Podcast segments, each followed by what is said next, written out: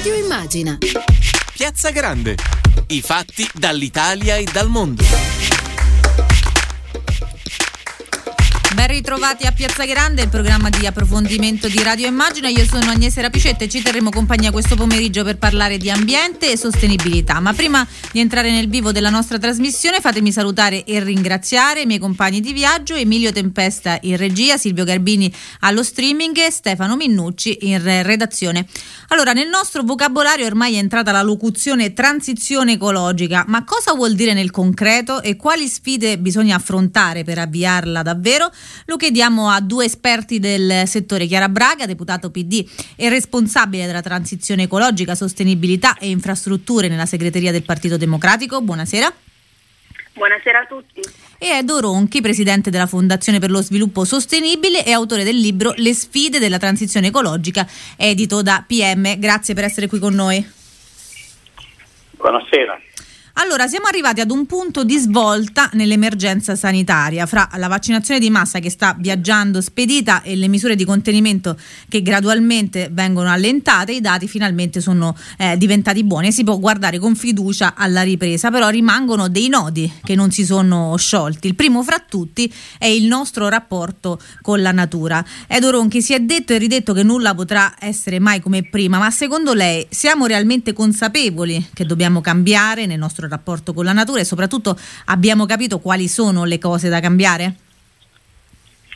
Beh, durante questa pandemia si è registrata una maggiore attenzione all'ambiente, al futuro, un po' per l'origine di questa pandemia, un po' ci siamo sentiti più vulnerabili e ci stiamo preoccupando della nuova ondata che potrebbe arrivare con questo riscaldamento globale che preoccupa non più solo gli scienziati ma ormai anche il cittadino comune, perché ovviamente una precipitazione della crisi climatica creerebbe un sacco di problemi in tutto il mondo di approvvigionamento per, gli alimenti, di sicurezza nelle coste, di eventi atmosferici estremi, eh, piogge molto intense, ondate di calore e siccità, insomma c'è un grande timore che eh, le eccessive emissioni di, combusti- di, combu- di anidride carbonica derivante dall'uso dei combustibili fossili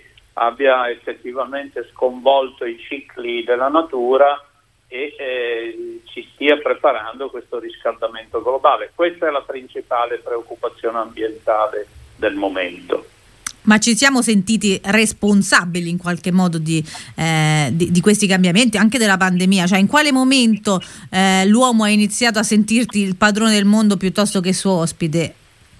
Beh, questa ormai è una storia che non, non dura da parecchi anni, evidentemente. Poi ci sono dei momenti in cui ci si ferma, ci si sente più vulnerabili forse e si ha maggiore consapevolezza di essere fragili ed esposti di fronte alle forze della natura, soprattutto quando non, non la si rispetta, quando si è scatenato un uso così intenso di risorse naturali e di combustibili fossili. Però c'è anche una buona notizia, così come ce, ce la stiamo facendo col vaccino, le soluzioni tecnologiche per affrontare questa crisi climatica ci sono, sono disponibili.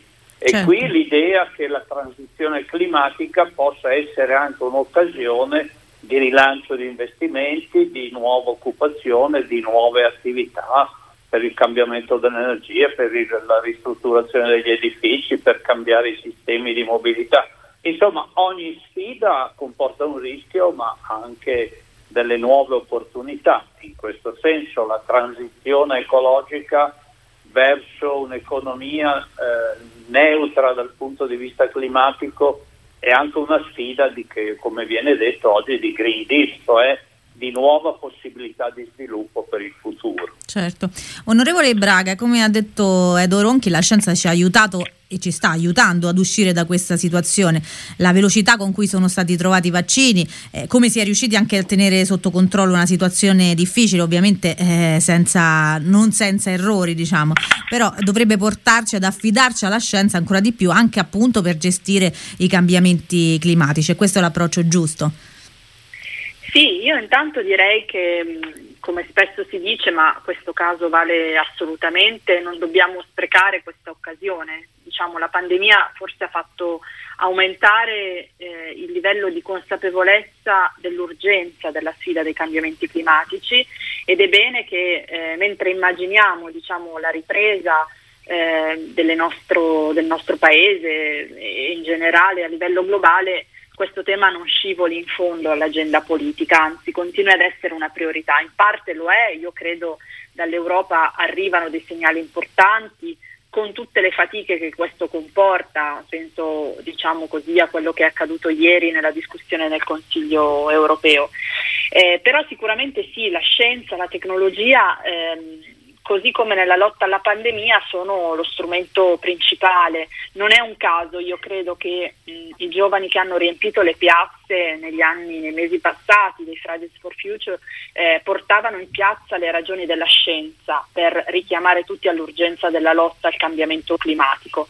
Eh, è un'alleanza fondamentale, la mobilitazione sociale e le ragioni della scienza e poi tener conto che proprio la scienza e l'innovazione tecnologica oggi ci mettono nelle condizioni di raggiungere anche degli obiettivi molto ambiziosi sulla riduzione delle emissioni, sulla produzione di energia da fonti rinnovabili in tempi che forse fino a dieci anni fa, vent'anni fa ci sembravano inimmaginabili. In questo senso la transizione deve essere giocata diciamo, con tutte le carte in regola, eh, gio- utilizzando fino in fondo le possibilità che l'innovazione tecnologica, e in questo credo che l'Italia possa dire la sua, a pieno titolo può mettere in campo per accompagnarci ad un sistema economico che sia davvero più sostenibile e che nello stesso tempo si prenda cura della salute dell'ambiente e anche della qualità della vita delle persone. Certo, eh, Doronche pure però, eh, nonostante diciamo, le consapevolezze che abbiamo oggi, esistono anche i negazionisti del clima.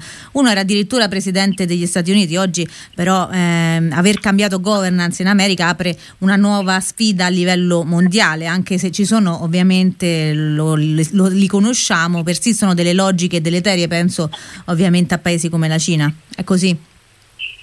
Ma i negazionisti, diciamo dal punto di vista scientifico, ormai sono praticamente scomparsi. Non sono scomparsi quelli che dicono io però sono ricco, ho i soldi per difendermi dal riscaldamento globale e eh, penso di potermela cavare lasciando andare gli altri in malora, eh, come se si potesse stare bene appunto in un mondo che va in malora. Questa è una logica inaccettabile. Eh, non è facile perché si tratta di una sfida globale dove ciascuno deve fare la sua parte e la tentazione di dire aspetto che facciano gli altri è molto forte. Qui invece ormai i tempi sono molto stretti e bisogna intanto che ciascuno di noi faccia, ciascuno di noi come persona, come impresa, come territorio, come paese, faccia intanto la sua parte, cioè riduca drasticamente le emissioni di gas serra lei ha citato il problema della Cina, eh, la Cina si sta rivelando un, un, problema anche dal punto di vista del riscaldamento globale. Voglio ricordare che ha circa il, il 17% della popolazione mondiale emette più del 30% delle emissioni di gas serra. Le emissioni pro capite della Cina ormai sono superiori a quelle europee, anche se restano inferiore a quelli degli Stati Uniti. La Cina non è più un paese in via di sviluppo, consuma la metà del carbone mondiale e finora non ha preso impegni di riduzione prima del 2029, sta discutendo forse il 2025. Eh, vedremo, no, no, bisogna che cominci a ridurre le emissioni di gas serra. Certo. E, lo, e lo deve fare in maniera consistente. L'unico modo però per portare la Cina visto che è scarsamente influenzabile dai movimenti d'opinione, perché come sappiamo non è un sistema democratico, è quello della concorrenza economica, cioè fare in modo che l'economia europea più avanzata, decarbonizzata, sia competitiva e costringa la Cina ad inseguire, magari anche con uno strumento fiscale, si sta discutendo a livello europeo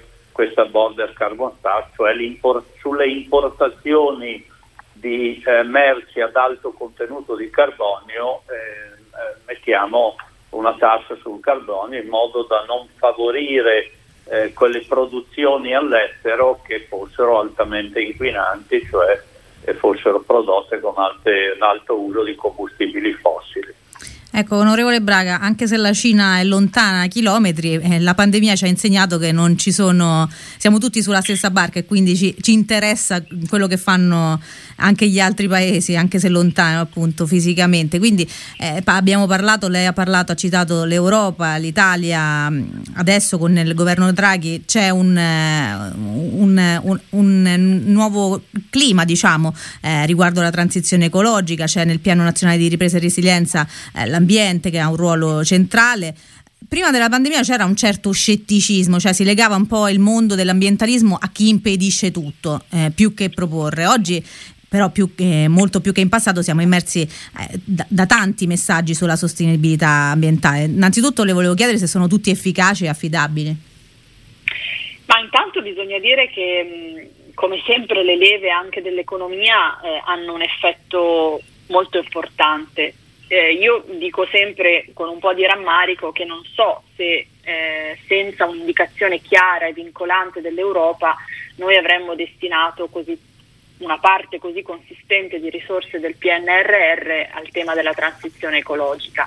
La resistenza diciamo, è ancora purtroppo presente, eh, nonostante registriamo con grande favore il fatto che si sia istituito un ministero dedicato al tema della transizione ecologica che ovviamente non può cancellare eh, anche la missione fondamentale della protezione della tutela dell'ambiente e della natura, ma eh, avere legato diciamo così, eh, la questione ambientale con quella dello sviluppo di una buona economia, di una buona occupazione è una scommessa importantissima da, da, diciamo così, da, da vincere assolutamente. Ehm, io penso che diciamo, oggi la, serve molto lavorare concretamente sui temi eh, e eh, realizzare anche in tempi rapidi usando la, l'opportunità anche delle tante risorse eh, messe in campo dall'Europa per cambiare concretamente le condizioni di vita delle persone e dei territori. Eh, quello che voglio dire è che si deve percepire che c'è un ritorno positivo sulla qualità della vita se si investe in certe direzioni, penso al tema eh, della messa in efficienza del patrimonio edilizio, eh, lo strumento del super bonus ad esempio è molto importante ma sappiamo che ci sono altre forme come quelle delle comunità energetiche o l'uso più intelligente delle risorse, tutta la, la, diciamo così, la filiera che è una filiera produttiva, industriale, che incrocia il nostro sistema economico dell'economia circolare, che se gestiamo meglio il nostro territorio ci risparmiamo una serie di danni inenarrabili che sono quelli che accadono appena piove un po' più forte, un po' più intensamente, quindi investire in tutela delle acque e messa in sicurezza del territorio, contrasto al dissesto idrogeologico è un'opportunità per il Paese, per noi e per le generazioni future. Quello che conta molto credo sia la capacità di fare, eh, diciamo così, diventare realtà rapidamente questi investimenti e se vogliamo è un po' anche la sfida e la partita che ci stiamo giocando in queste settimane. Eh, creare dire, le condizioni perché questi investimenti si realizzino in tempi rapidi eh, e anche incrociando una mh, condivisione sui territori. Molti di questi investimenti avranno un impatto sui territori e io credo che sia importante costruire delle condizioni di confronto e di condivisione per farli marciare più spediti e per far percepire anche il valore collettivo di investire nell'ambiente. Se però qualcosa abbiamo imparato anche da, da, dagli anni passati, forse che però un capitalismo green diciamo, non ha funzionato eh, molto bene. Quindi da quello che diciamo, sentivo, da quello che lei ci stava dicendo, la transizione passa anche per la giustizia sociale, cioè un mondo più green e anche più equo. Eh, diciamo, mi viene da dire non necessariamente, cioè il rischio che eh, qualcuno possa pensare che diciamo così, a beneficiare del, di questa trasformazione green possano essere solo eh, le, i più ricchi, le, le classi sociali più agiate, è un rischio da scongiurare in tutti i modi. Per questo motivo credo che sia doveroso lavorare perché la transizione ecologica sia reale eh, e sia sostenibile davvero dal punto di vista ambientale ma anche economico e sociale il modello di sviluppo che vogliamo costruire Immediatamente se pensiamo ai costi della transizione ci viene in mente la vicenda dei gilet gialli in Francia. Io penso che dobbiamo essere attenti a eh, evitare il fatto che poi a pagare il costo di una transizione, e una transizione se è tale ha sempre un costo, siano quelli più fragili, più deboli. In questo caso eh, diventa fondamentale accompagnare le politiche di investimento ambientale con anche politiche, ad esempio di formazione del mondo del lavoro e dei lavoratori perché possano accedere ai nuovi lavori green o accompagnare le piccole e medie imprese sulla sfida della transizione ecologica. È diverso per una grande impresa e per un sistema di piccole e medie imprese che sono l'ossatura del nostro paese poter fare quel salto di qualità. In questo sta anche il compito, io credo, della, della politica e di chi governa nell'indirizzare e utilizzare bene le risorse. Ed Oronchi, una transizione ecologica ed equa, saremo capaci di, di portarla avanti? È una bella sfida. È una bella sfida, è una, è una sfida diciamo, di civiltà. Transizione indica un cambiamento profondo, se no si, parla, non si parlerebbe eh, di transizione. Eh, è una questione di priorità, di coerenza e di tempi. Priorità.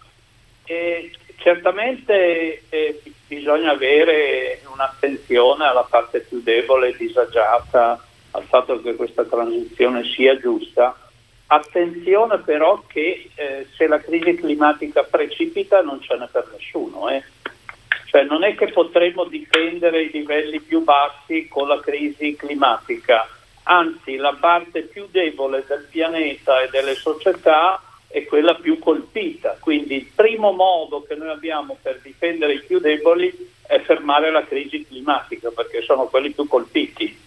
Certo. Eh, secondo è il problema di coerenza. Attenzione che qui si mettono in fila troppo spesso troppi obiettivi. Eh, è evidente che eh, io voglio affrontare tanti problemi, ma li devo affrontare in maniera eh, coerente e, e, quindi la transizione ecologica e climatica come perno portante richiede alcune coerenze eh, per esempio non si possono incentivare i combustibili fossili, cosa che noi continuiamo a fare, non si può continuare a sottovalutare il prezzo delle emissioni di carbonio e noi continuiamo a farlo, eh, c'è una riforma fiscale ma questo tema per ora non è entrato nel dibattito della riforma fiscale ecologica e c'è un problema di tempi.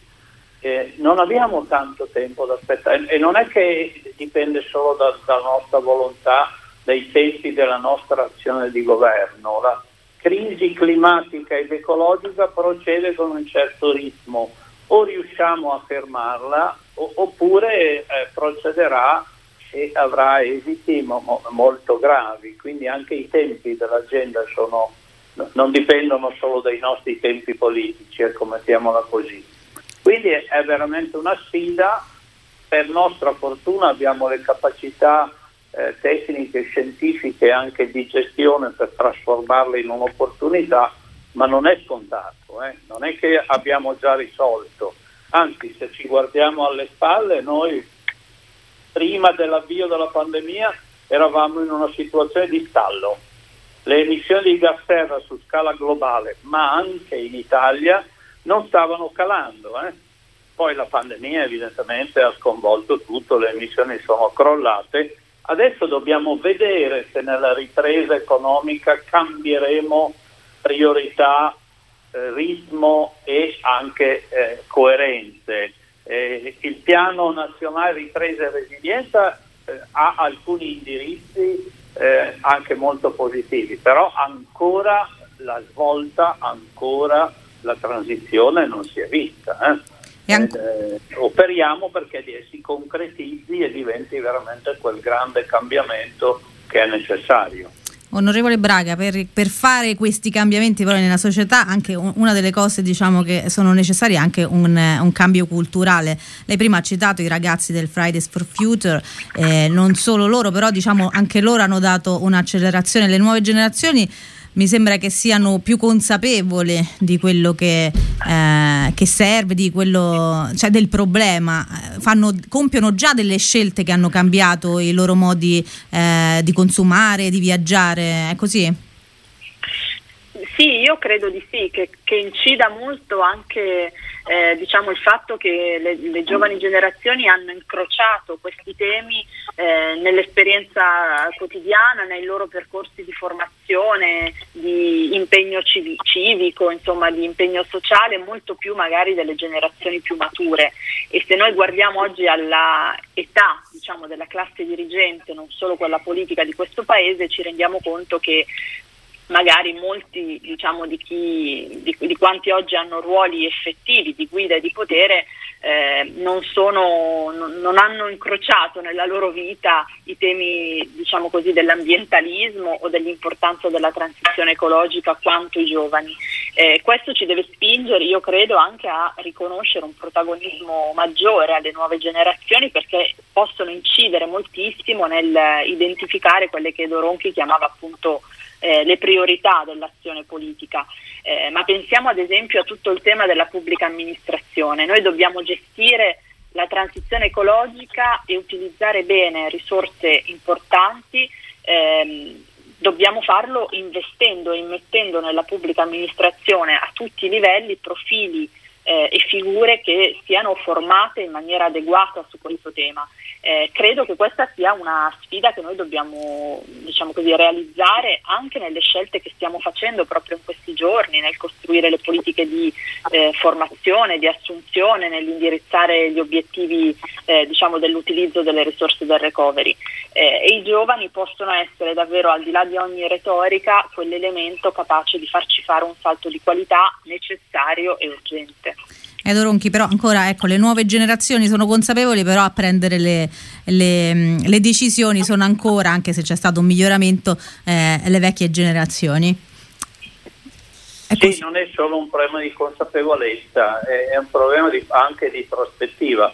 Eh, quando si parla di future generazioni uno pensa appunto al futuro, chissà quando, no? ai film di fantascienza Qui il problema sono i prossimi decenni, cioè sono i, i giovani di oggi e certo. quando fra vent'anni eh, saranno ancora nel pieno della loro vita, che tipo di pianeta avranno di fronte. La, certo. Il ritmo della crisi climatica è tale per cui la sua evoluzione, se non viene interrotta nel giro di 20-30 anni, precipita. Eh, quindi è un discorso molto concreto che riguarda l'avvenire, l'avvenire concreto dei nostri figli e dei nostri nipoti, le risorse che avranno a disposizione, le condizioni con le quali eh, potranno vivere e dovranno fare, far crescere i loro figli eh, e di questo stiamo parlando. Certo. Ed è un orizzonte che, che non c'era mai stato nel, nel passato dell'umanità la possibilità di una crisi di questo genere. È questo che deve eh, spingere, eh, più che un discorso generico sui giovani, ad una maggiore consapevolezza condivisa e a scelte, scelte che devono essere coraggiose, eh, perché la, la citava eh, Chiara e, e, e sono d'accordo con lei, la difficoltà che c'è stata nel Consiglio europeo l'altro ieri, la difficoltà era nel ripartire gli sforzi a livello dei singoli paesi per arrivare al target del taglio del 55% delle emissioni di gas serra entro il 2030. L'accordo non c'è stato e non è facile. Per certo. noi vorrebbe dire, per esempio, raddoppiare in dieci anni le rinnovabili che abbiamo fatto dal 90 ad oggi, passare da meno di un gigawatt a 6-7 gigawatt raddoppiare l'efficienza energetica, tagliare le emissioni inquinanti del nostro settore dei trasporti, quindi in sostanza ridurre l'uso dell'auto, eh. non è che gira e rigira perché non puoi basarti solo sull'auto elettrica, quella sarà comunque eh, una nicchia, significa cambiare i modelli di economia da lineare a circolare, e cioè un impegno effettivo di grandi cambiamenti che sono necessari per poter eh, raggiungere la neutralità climatica in pochi decenni. È una sfida di transizione, cioè di cambio di civiltà eh, effettivamente molto impegnativa. Eh sì, eh, ci aspettano dei tempi diciamo, di grande, veramente grande responsabilità e speriamo veramente di essere all'altezza. Io ringrazio i miei ospiti per essere stati con noi, ringrazio Chiara Braga, deputata PD responsabile transizione ecologica, sostenibilità e infrastrutture nella segreteria del Partito Democratico ed Ego Edo Ronchi, presidente della Fondazione per lo Sviluppo Sostenibile e vi ricordo ancora il suo ultimo libro Le sfide della transizione ecologica edito da PM. Grazie davvero per essere stati con noi. Buonasera. Grazie a voi. Radio Immagina